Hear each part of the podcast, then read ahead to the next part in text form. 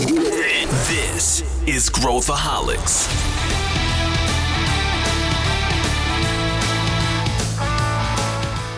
Olá, aqui é Pedro Van Gertner, eu sou o CEO da Ace Ventures e esse é Growthaholics, o podcast para quem adora inovação e empreendedorismo.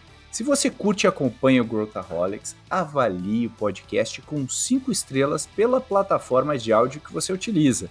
Isso ajuda mais pessoas a encontrarem o nosso conteúdo e nos faz muito felizes. Muito obrigado por você que nos apoia há tempos já e bem-vindo se você é um, uma nova, um novo ouvinte aqui do Growthaholics. No episódio de hoje eu converso com José Salib Neto, que é coautor do livro Gestão da Manhã e cofundador da HSM, e ele teve a oportunidade de conversar com vários dos ícones do mundo dos negócios e aprender diretamente da fonte.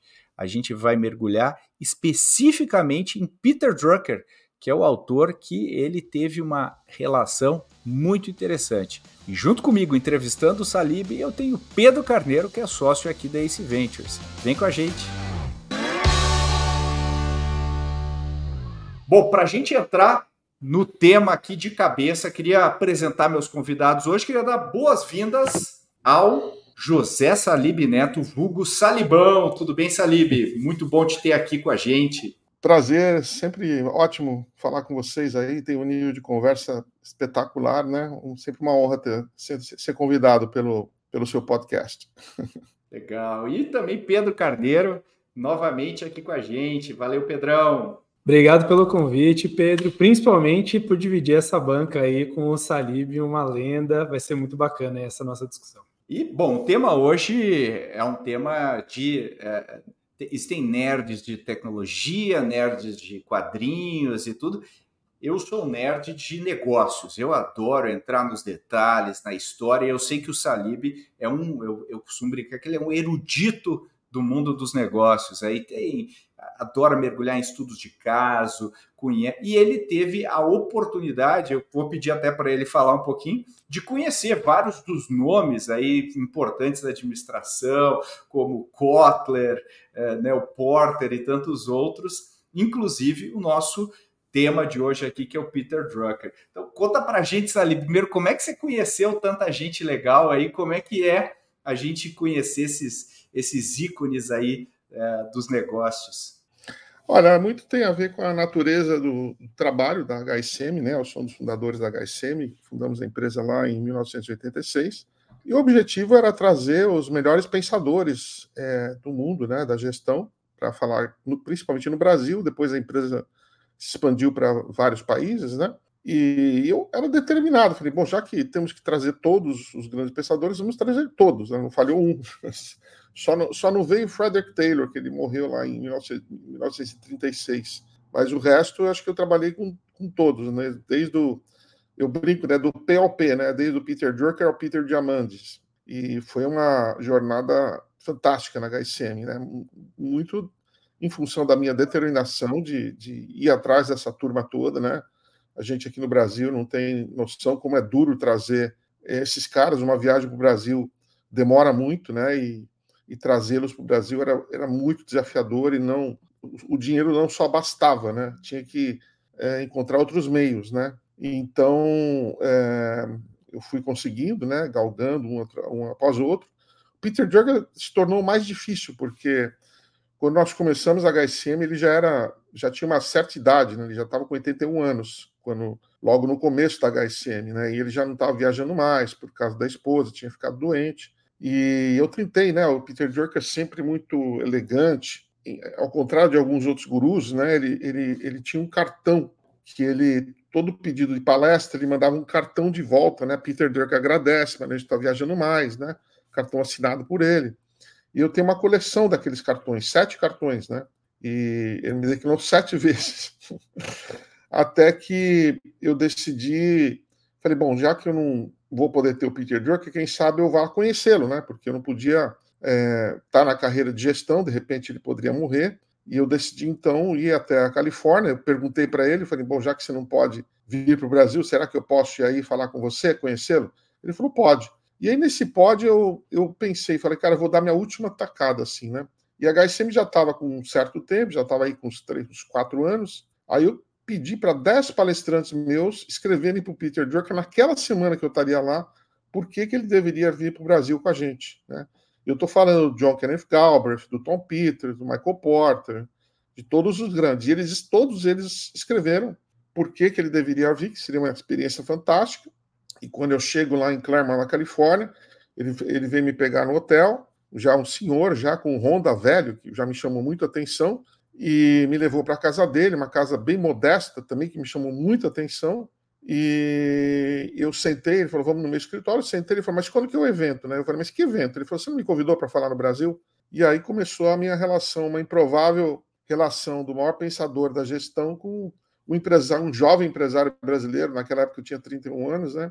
E aí começou uma história que fica comigo até hoje, né? É uma coisa, talvez a coisa mais bonita que eu já vivi na minha vida foi esses 14 anos com o Peter Drucker, nos tornamos muito bons amigos, né? Desde os meus 31 até a, até a morte dele, aos 95 dele.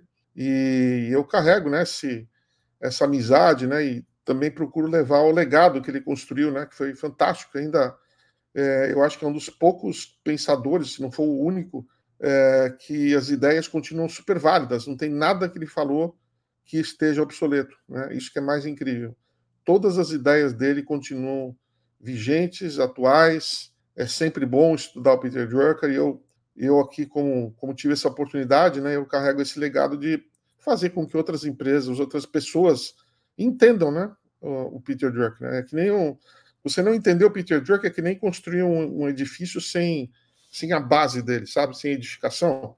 E, e, eu acho que todo mundo tem que entender, porque lá está a essência da administração da empresa está lá. Então, uma história muito bonita e desenvolvi uma aula na nossa imersão, na imersão mentoria que eu faço junto com o Sandrão Magaldi. É uma aula especial que eu, que eu desenvolvi através dos anos, né? Mostrando por que o Peter Drucker virou o Peter Drucker, né? Então, é bem legal. É uma das coisas mais bacanas que eu, que eu carrego. Tem um vídeo dele no meu site, jsalib.com.br. Tem um site da única, da última aparição viva dele, que foi no evento que nós fizemos em Los Angeles, onde ele já estava bastante doente e eu queria fazer uma homenagem para ele. Liguei para ele, a Doris, que é a esposa dele, que tem a mesma idade, falou que ele estava muito doente, provavelmente não viria. Aí, pela minha surpresa, um dia antes, ela ligou e falou: Ele queria te ver. E aí ele dirigiu de Claremont, na Califórnia, né, duas horas para Los Angeles, já bastante fraco, para ir lá me dar um abraço. Né? E aí nós fizemos uma homenagem para ele, é, por tudo que ele representa para o mundo da gestão, e ele pegou aquele tempo, ele pegou o microfone e reverteu a homenagem para mim. Olha que coisa, Pedro. Ele tem, tem um vídeo meu, tem cinco minutos dele falando de mim. Olha que coisa. Tamanha a humildade dele, né? Então, é, foi uma coisa espantosa, assim, que eu me pergunto até se eu merecia isso, sabe? Que incrível, que incrível. Muita gente ainda não, não teve a oportunidade de ler a obra do Peter Drucker. Muita gente teve contato com ele, com citações que abundam aí na, na internet. E, e, e, eu concordo muito com você, quando a gente, a gente lê a obra dele, é, além da, da prosa do Peter Drucker, da forma que ele escreve, é muito agradável, é muito boa de, de, de ler, é, o que não é uma regra, é, infelizmente, aí no mundo dos, dos negócios, tem muita prosa muito densa, né? O próprio Porter, né? Um cara que você tem que ler três vezes, às uhum. vezes, para pegar o conceito. Mas uh, ah, para quem não, eh, eu recomendo, né? Eh, para todo mundo ler.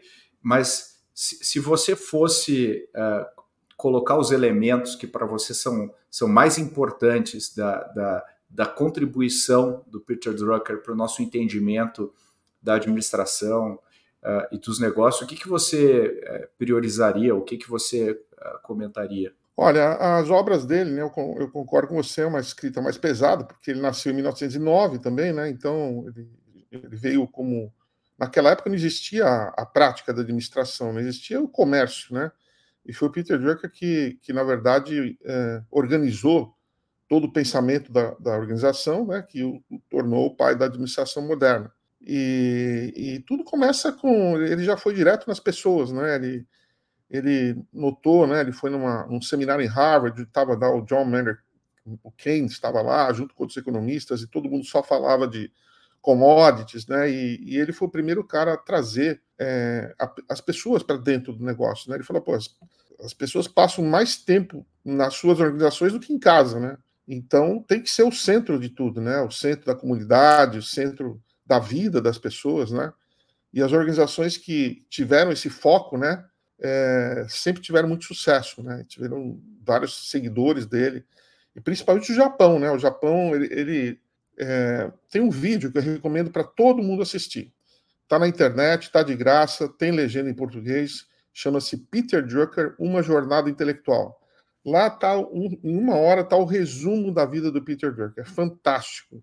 Te dá todas as ideias, a maneira como ele como ele enxergava as coisas, né? a maneira como ele se desenvolveu, é, e, e, e, é fantástico. Né? Então já começa pelo fato dele entender que o business não é só sobre é, a questão transacional, sobre comércio, né, compra e venda, é sobre pessoas, né, no centro de tudo. Então, só que ele falava, enquanto está todo mundo falando agora, em 2024, ele falava isso em 1945, quando, quando ele foi, há muitos anos atrás. Né? Então, ele já, já tinha essa visão há muito tempo atrás, né? como já dizia o Jim Collins, né? first who, then what, né? primeiro quem, depois o que. Né?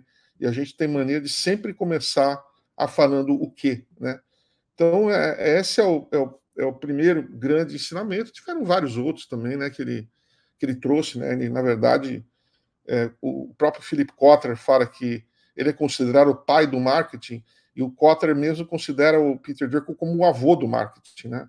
de, de ter essa, esse foco no, no cliente, né? e é, foco nas pessoas, é, e tantas outras coisas. Né? Ele é um cara que ele tinha uma formação muito eclética né? em, em filosofia, política, é, pessoas, né, psicologia, e ele misturava tudo isso, né? Ele, ele, a visão dele era muito mais é, ampla do que simplesmente fazer compra e venda, inovação, né? Ele, para ele tudo, tudo impactava tudo, né? Então ele tinha essa capacidade, né? Como ele cresceu num, num ambiente diferente da gente, né? Ele tinha essa capacidade de conectar é, todos, todas as coisas. Né? Um, ele é um líder que a gente chama líder conector. Você tem aí o Steve Jobs, que é um líder conector, você tem o Elon Musk, que é um líder conector, e tem o Peter Drucker, né? que ele tinha as quatro bases, né? As, a, a política, né? As, a questão do gerenciamento, a questão das identificar as forças que já estão acontecendo agora, mas que não foram identificadas, né? Ele tinha essa percepção, ele mesmo se definia como um bombeiro assistindo uma peça de teatro. É, todo mundo assiste a peça, só que ele assiste de uma perspectiva diferente, entendeu?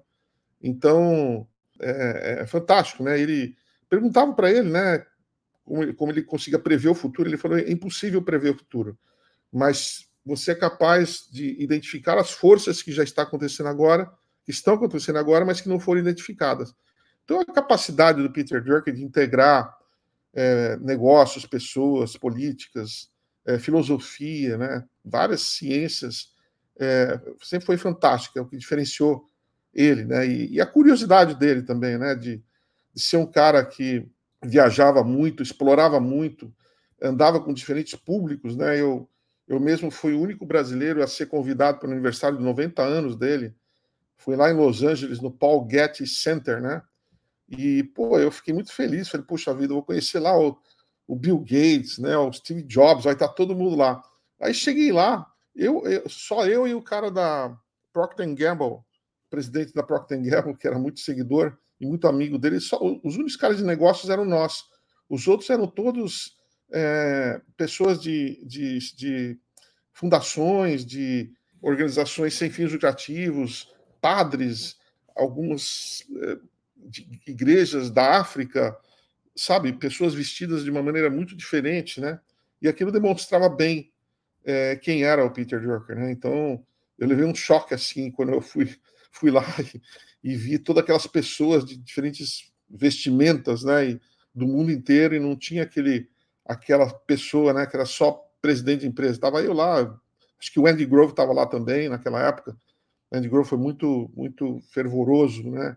O A.G. Leffley também da da Procter Gamble, né? E são caras que realmente seguiram os ensinamentos do Drucker, né? E, e eu estava lá nesse momento, foi bem, foi bem legal, bem, bem bacana, muitos, muitos, muitos episódios com Peter Drucker, né? Desde o do momento que eu encontrei, conheci, até o momento do falecimento dele, né? Tanto é que a, a escola dele me, me denominou embaixador do Peter Drucker, né? A Drucker School of Business, é, que fica lá na Claremont, Universidade de Claremont, na Califórnia, para dar continuidade ao, ao, legado dele. Tanto é que em alguns anos após sua morte, né, todos os eventos da HSM começavam com um videozinho do Peter Drucker né, e a contribuição dele para os negócios. É, é, um cara que todo mundo deveria saber, né, um cara que traz uma, uma visão humanista para o mundo, um mundo tão complicado, cheio de guerra, cheio de conflitos, é, cheio de empresas quebrando, né, que não deveriam quebrar, por não terem um olhar a longo prazo, por não ter um olhar no foco nas pessoas, né, um olhar no conhecimento, né, que ele já falava, né, a gestão do conhecimento lá nos anos 50, né, o lifelong learning que estão se falando agora, Peter Drucker falava isso em 1950, né? O trabalhador do conhecimento, né? É, é, exatamente. O mundo ia ficar mais velho e que nós precisaríamos é, várias profissões na nossa vida, né? Tanto que eu estou aqui com 65 anos e há cinco anos atrás eu iniciei uma profissão completamente diferente de tudo que eu já fiz, né? Escrevendo livros e dando palestras. E já estou preparando aí a minha terceira lá, lá na frente, né? E o Peter Drucker viveu até 95 anos. A esposa dele, a Doris, que foi uma grande amiga minha, viveu até 104 anos. E, e mesmo assim, mesmo após o falecimento dele, permanecemos amigos. Eu a visitei todos os anos. Fui no aniversário de 100 anos dela lá, lá em Claremont, né? Fomos almoçar, né? Antes da, da, da festa. Aí ela, porque ela tinha convidado para o aniversário dela, só me falou a idade, né? Aí no almoço ela falou, José, você sabe quantos anos eu estou fazendo hoje, né? Eu falei, Doris, você está fazendo 100. Ela falou, fala baixo, fala baixo. Aí eu perguntei, Doris, mas qual o segredo da longevidade? Ela pegou um copinho de vodka assim, bum, botou abaixo, ela falou, vodka. É, se o Pedro permitir, eu queria quebrar um pouquinho o protocolo aqui do, do host e eu queria fazer uma pergunta para você, Salib. Assim, é, acho que tem uma coisa que a gente fala que é importante para os empreendedores e para qualquer um que está começando a carreira, que é de se cercar de pessoas e que você admira e que são muito melhores que você para você conseguir crescer e se espelhar nelas. E aí, no seu caso, é muito bacana a história, porque você foi afortunado o suficiente para que o, o teu produto, né, o negócio que você construiu, tem isso como a entrega de valor, é conectar as pessoas, e você teve muito contato em primeira mão com, com essas pessoas. Né? Eu queria entender um pouquinho por trás dos, das cortinas aqui em relação ao teu negócio HSM e a tua cabeça de empreendedor lá atrás, como que a convivência com essas pessoas impactou a tua própria visão de negócio e como isso pode ter mudado o caminho do, dos seus negócios. Aqui na Ace a gente fala muito, e a gente até se propõe a fazer isso, né? De ser um, uma contraparte que tenta interagir, inspirar e ajudar os empreendedores a, a crescerem.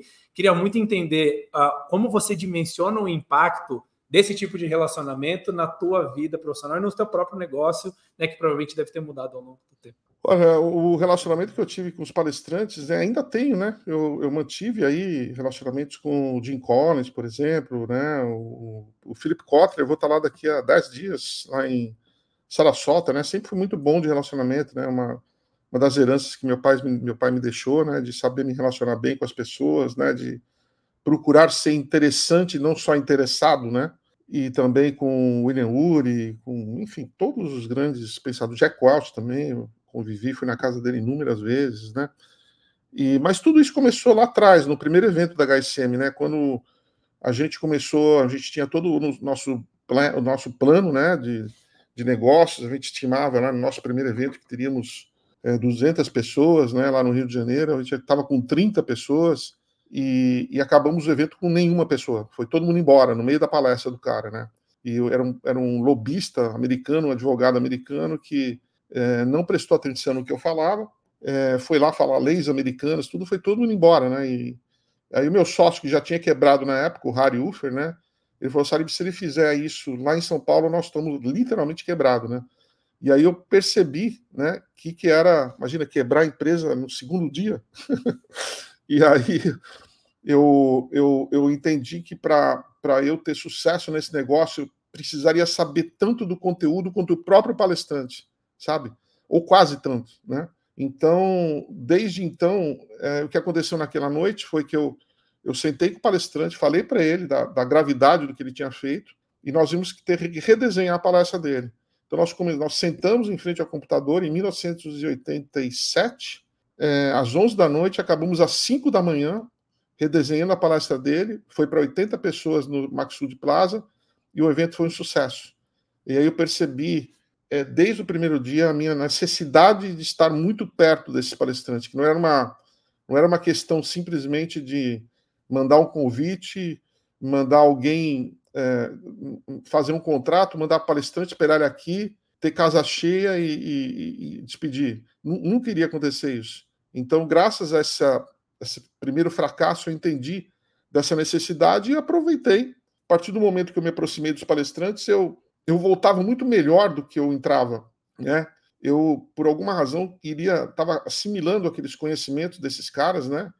E, e, procurava e usava essa capacidade de me relacionar que meu pai me deu, de não só ser interessado, mas de ser interessante, né?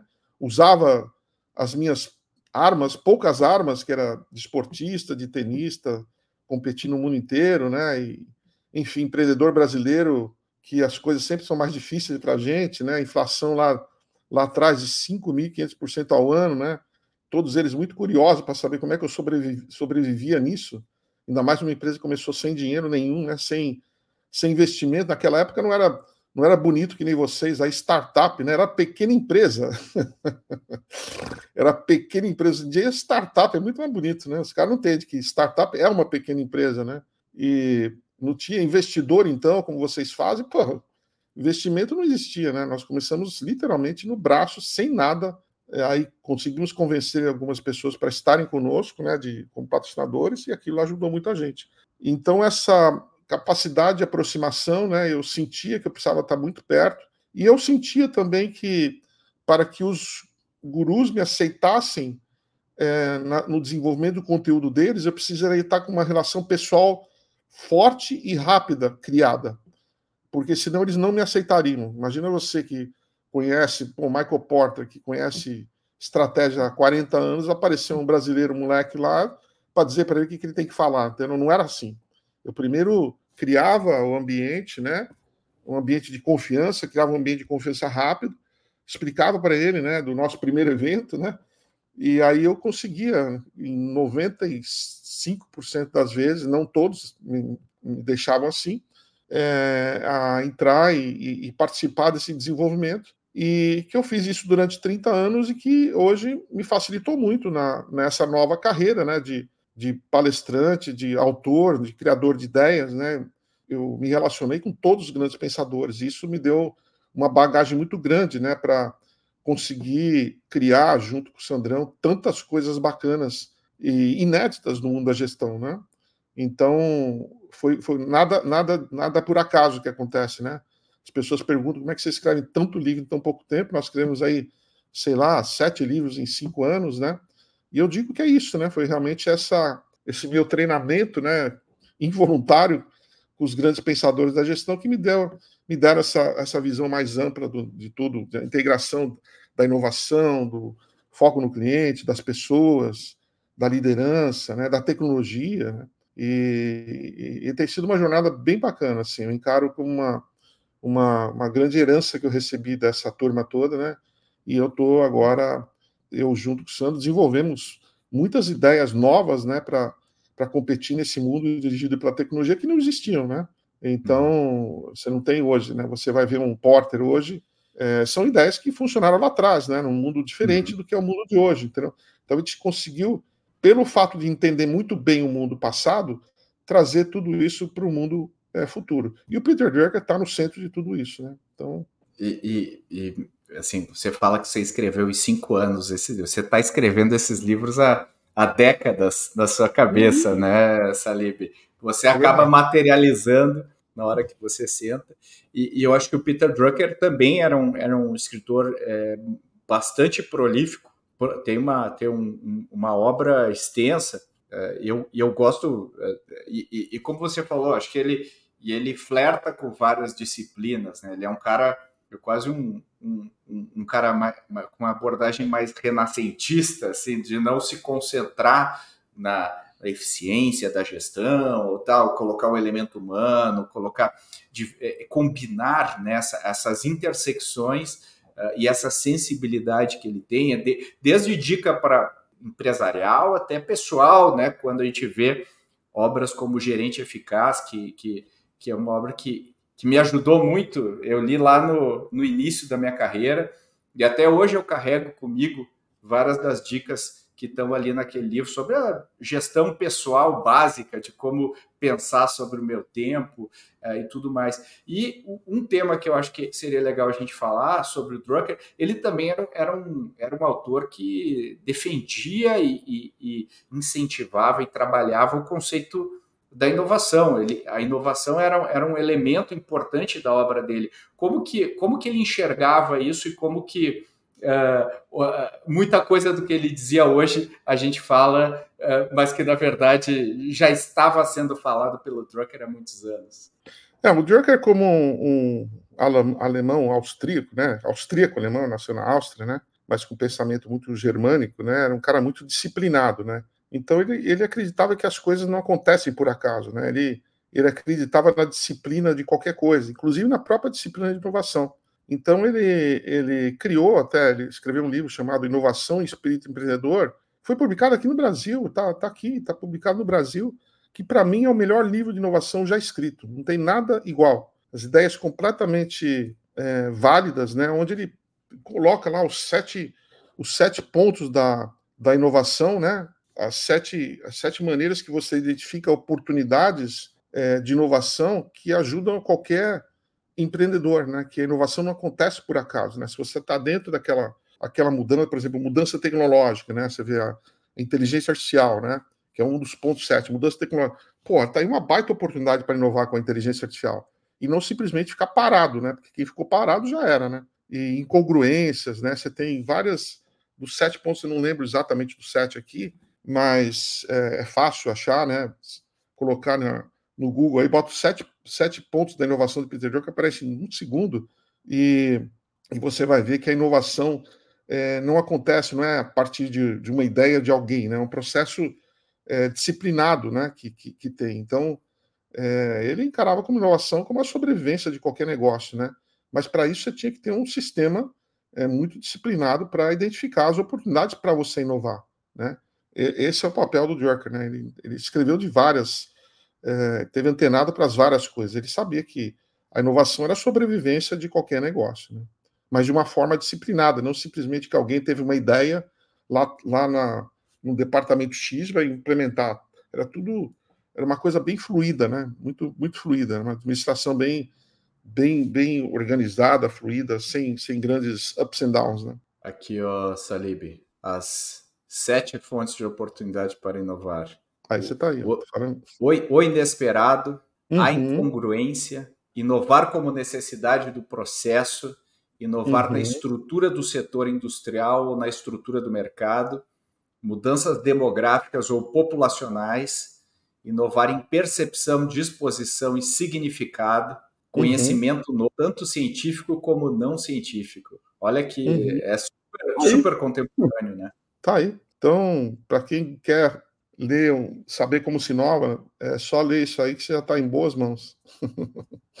e está aqui, está tudo e, em português, né? Tá tudo aí, é, tá tudo. E eu acho que é, e, ele, e ele sempre foi defensor da inovação como uma atividade importante é, e, e, frequentemente relegada a segundo plano, é, é uhum. né, para privilegiando a, a, eficiência, né, privilegiando aquilo que a gente né, depois de toda aquela onda do, do Taylorismo, né, o, toda aquela coisa da eficiência, automatização e tudo mais. E ele fala, não, peraí, tem um elemento aqui. E ele também falava de marketing, né, Salib? Ele, uhum. ele falava da importância do, do marketing para a organização. Né? Ah, com certeza, né? Ele que, que falou que o, o, único, o principal da organização era, o é, papel da organização era criar e manter o cliente, né? É simples assim. Aí que deu a partir disso que você teve o marketing nasceu com essa simples observação, né? E a é. contribuição dele é, é fantástica e continua sendo fantástica, né?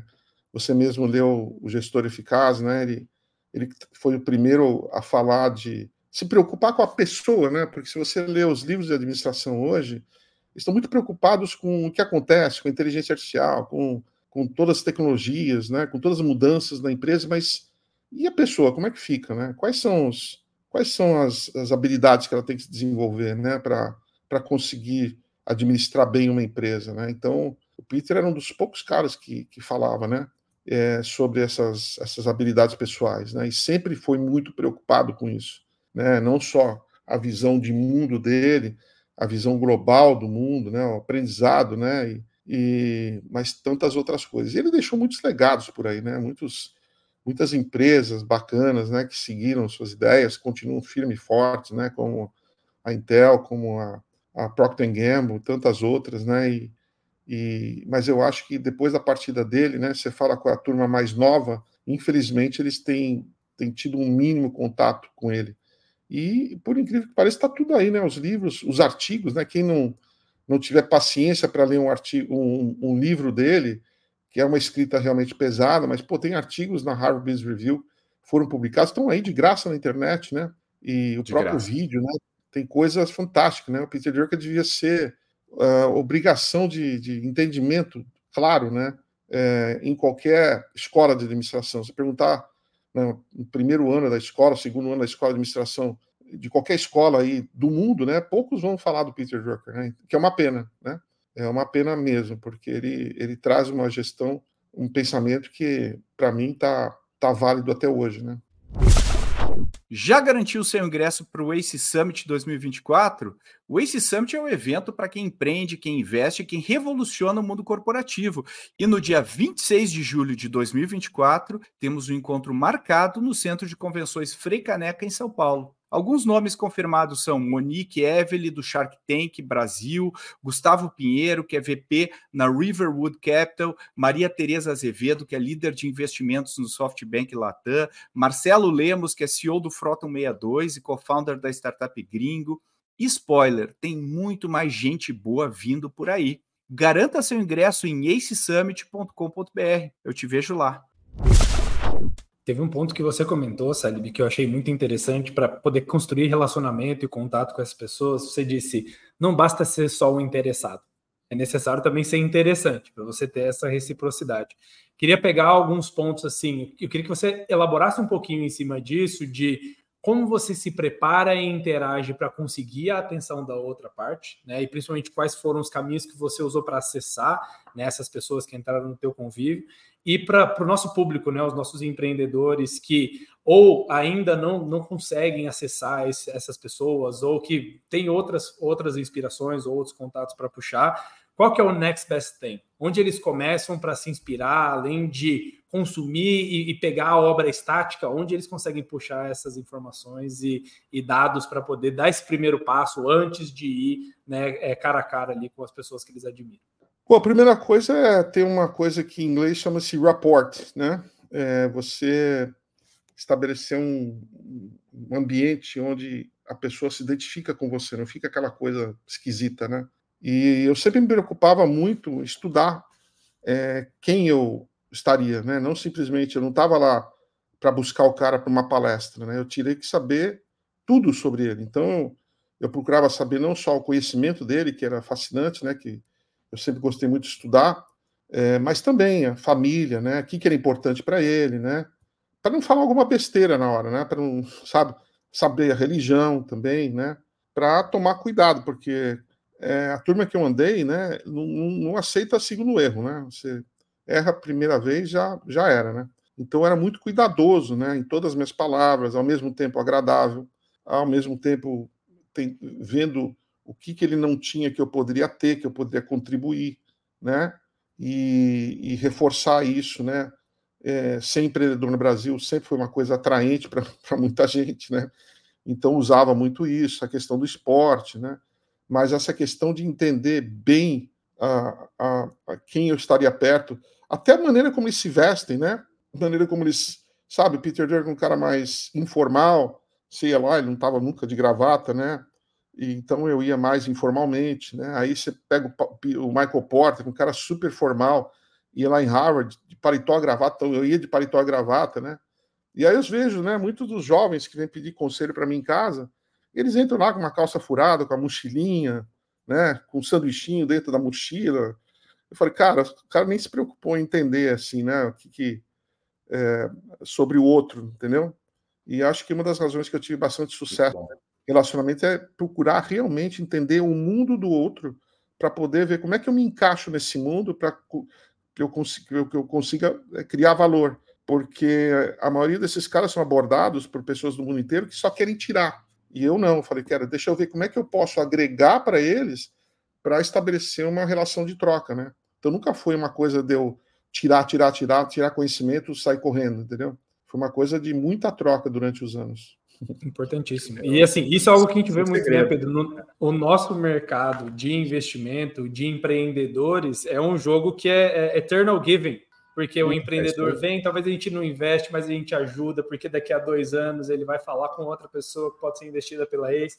Então a, acaba que a gente não tem muito controle do, do efeito de segunda e terceira ordem das nossas atitudes, e é o que incentiva quem é mais generoso.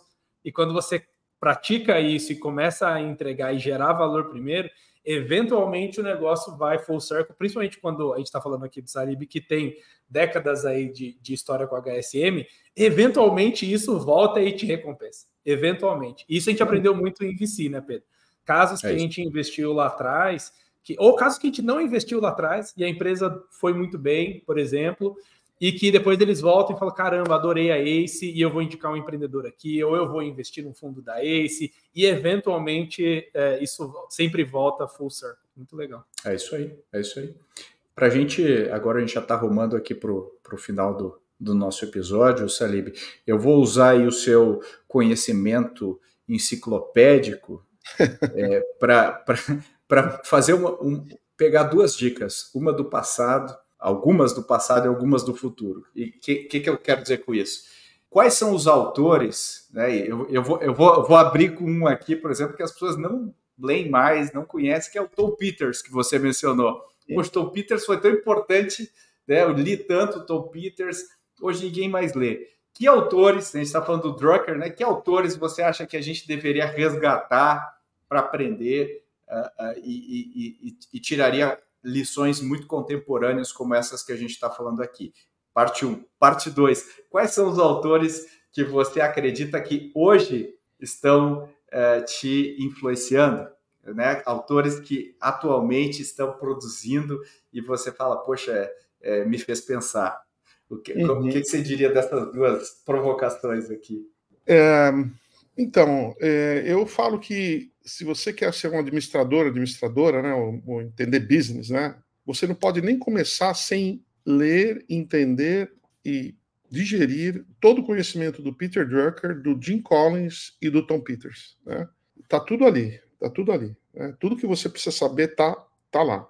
É, tanto que na minha biblioteca em casa eu tenho uma parte separada só para eles, né? Que tá, cara, é a base da administração. O Peter Drucker, como o grande criador da, da prática, né? Ele não gosta, ele não gostava de chamar da ciência de administração. Ele falou que a administração é uma prática, como a prática do direito, da advocacia, a prática da medicina, né? Então, é, essa é, entender o, Peter Drucker, o, o, o, Tom Peters, né? Na verdade, ele trouxe a administração era uma coisa muito boring, né? Muito chata, né? Eu lembro nos anos 80 quando eu fiz MBA lá na Carolina do Sul, no, no, no International Business, né, que é um, ainda é o melhor MBA dos Estados Unidos, de International Business, né, pô, era uma coisa fatídica, né, cara, Puta, era uma coisa assim, torturosa, né, via aquelas planilhas e planejamento, estratégia, gestão de recursos humanos, assim, era, pô, era legal, mas era, era uma tortura, não era uma coisa gostosa, né. Aí apareceu o Tom Peters nos anos 80, né, com uma, uma linguagem muito mais ameno, uma linguagem mais gostosa, falando de obsessão pelo cliente, inovação de ruptura, né? revolução da gestão. Apareceu como uma managing by walking around, né? E mostrando que, que a administração não era chato, podia ser legal, se você fizesse ela legal. Né? Então, por isso que é bacana você ter essa outra visão do Topitz, porque ele traz o que o Peter, o Peter Drucker trouxe, mas com uma linguagem mais atual, mais gostosa, uma semântica melhor. E depois você tem o, o, o Jim Collins, que foi um cara assim que basicamente pegou as ideias do Peter Drucker né, e, e tornou também ela com uma, uma linguagem mais, mais forte, né? First who then what, né? Aquelas coisas que uma, uma, uma, linguagem mais rápida que você pega rápida, marcha das 20 milhas, né? Então são, são esses caras aí que você não pode deixar de, de entender para você ser um administrador, né? Eu acho que seria seria o primeiro passo. Qualquer empreendedor que venha na ACE, a primeira pergunta que deve ser feita é assim: você conhece esses três? Já leu? O cara falou: não, então, então vai ler, depois você volta aqui. volta aqui depois. Concordo muito. Os três. E, é, e quem que você acha que está tá, tá, tá fazendo hoje? É, o mundo da gestão mudou muito, né, Pedro? E Pedro e Pedro. Pedro, Pedro C e Pedro W. É, o mundo da gestão mudou muito, né? A, a, aquele mundo dos grandes pensadores, né? Eles eram principalmente oriundos das grandes escolas de negócios, né? Eram caras que passavam anos estudando algum tema, né?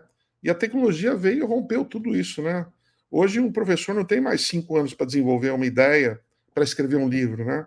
Hoje a coisa é, é, evoluiu muito, né? E foi aí que eu e o Sandrão pegamos também, o Pedro pegou também, né? Com seus pensamentos, livros de inovação fantásticos, né?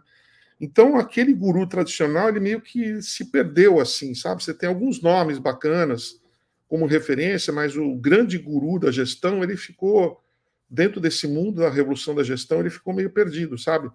E eh, principalmente a academia, que demora muito para pensar, para reagir, ainda mora, né? Perdendo muito essa. Porque o professor que, que quer, quer ser professor aqui nos Estados Unidos, né? Eu estou aqui agora em, em Fort Lauderdale, ele vai para a escola, ele quer ter tempo para pensar, ele quer fazer as coisas no ritmo dele ele não, não o pensamento dele não nasceu para reagir rapidamente, entendeu? Então existe um descompasso muito grande hoje entre a escola e a realidade, né? Porque a realidade existe uma rapidez muito mais rápida, né? Uma rapidez mais rápida, é um pensamento muito mais rápido, né? Do que o professor está acostumado a fazer. Então eles estão numa uma crise existencial muito grande hoje, né? E perderam muito da sua da sua relevância. Antes você, quando eu fazia, quando eu estava na HSM no começo eu visitava Harvard, Stanford, MIT, Wharton, e voltava lá com um pacotão de professores e enchia a casa aqui na HSM, né?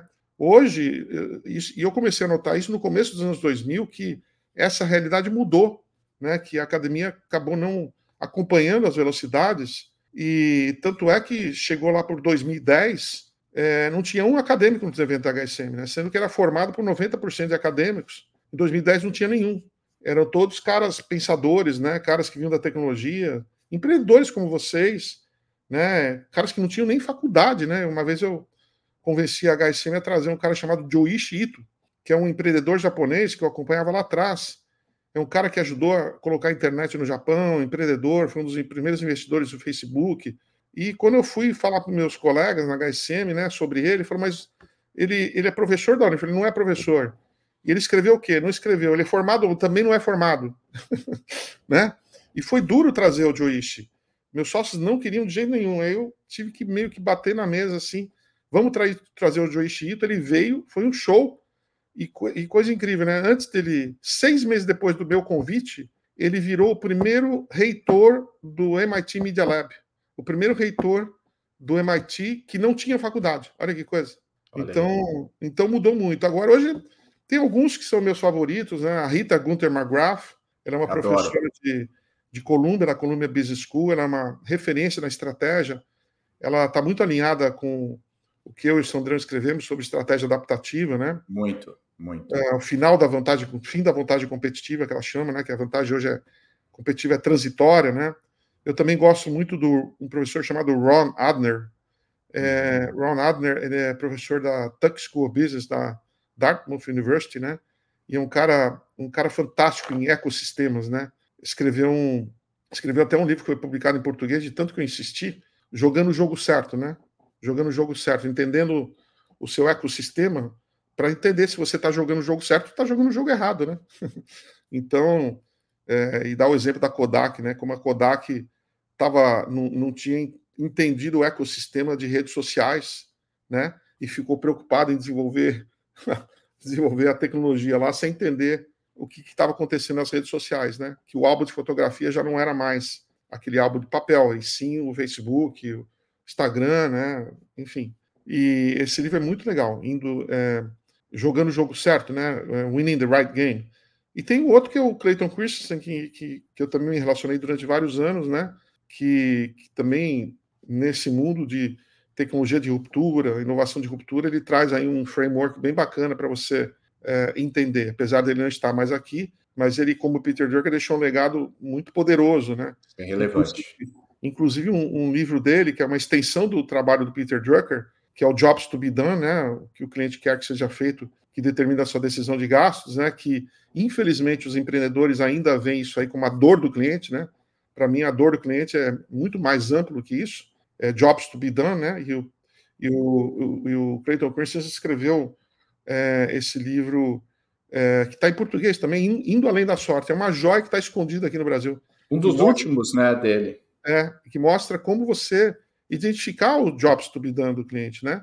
De uma forma bem estruturada, né? Que todo empreendedor devia ler antes de ficar falando da dor do cliente, entendeu? Então isso me irrita um pouco. Essa molecada vem falar de dor do cliente para mim. dor do cliente é uma partezinha do todo. é isso aí, é isso aí. Olha só, e obviamente não podemos deixar, como você bem mencionou, José Salib Neto e Sandro Magaldi também. E Pedro é, Weingart, né? É, criando aí. E, e, e, eu acho que vocês estão fazendo, de fato, essa. trazendo essa adaptação, essa, esses novos insights aí que a gente uhum. precisa. E, e, eu aproveito aqui, Salib, para te agradecer pelo teu tempo aí nas tuas férias. Obrigado aí por tirar um pouquinho de tempo aí para falar com a gente.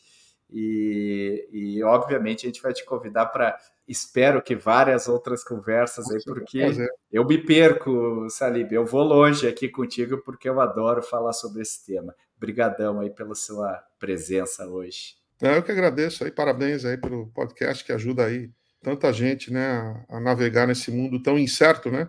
E incerto. sempre sempre importante estar tá, tá aí, né? E a gente procura trazer uma uma gestão desses novos insights, mas a gente também coloca muito do que foi construído lá atrás e que ainda é, é forte, né? O jobs to be done, a questão do, das pessoas, né?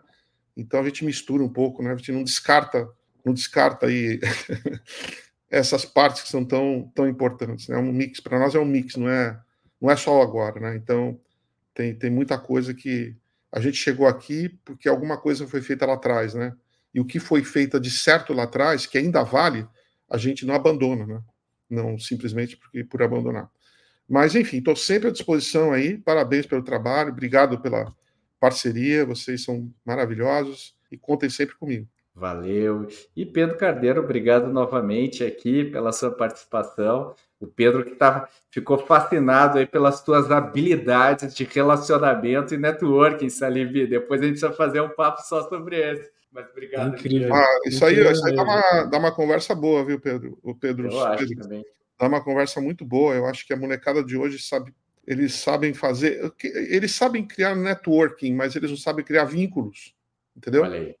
É, eu nunca, eu sempre fui, tomei muito cuidado com essa palavra network. Network é, pô, você ir lá no, no, no, Web Summit em Rio, tem aquela molecada toda, todo mundo trocando cartão e tal, e o cara vê lá, pô, tem uns 20 cartões, pô, fiz um monte de network. Isso aí para mim é são encontros vazios. Vazios. Agora, você criar vínculo é outra história. Outra história. Não tem nada a ver com. São as, as relações enlatadas, né? Eu acho que dá um bom tema para um outro episódio, hein? A gente pode ah, falar é. um pouco mais sobre relacionamento e como isso está sendo cada vez mais importante em todos os mercados uhum. e a gente está se distanciando por conta das ferramentas, né? É, tá fica todo mundo focado em, nas... em, bits and bytes. É, Muito bom. Focado nas tecnologias aí, as pessoas esquecem dos relacionamentos e muitos muitas oportunidades são perdidas por esse assunto, por essa, essa falta de habilidade da molecada, sabe? Com certeza. Mas, enfim. Então, Obrigado aí... pelo convite, Pedro. Um prazer ter, ter você aqui com a gente, Sarib. Vamos mantendo contato e já temos um próximo tópico aí para a gente discutir no próximo. Temos um próximo. Valeu, pessoal. Tchau, pessoal. E aí, você gostou desse episódio? Se você curtiu, compartilhe, compartilhe com colegas nas redes sociais e não esqueça de marcar arroba Ace Ventures. A gente adora quando você nos marca, ficamos muito felizes e botamos coraçãozinho. Se você quer ir além desse tema, eu recomendo o episódio 190, onde a gente fala sobre o papel do coach no desenvolvimento do empreendedor. Uma conversa muito interessante com o Sérgio Chaia. Até a próxima!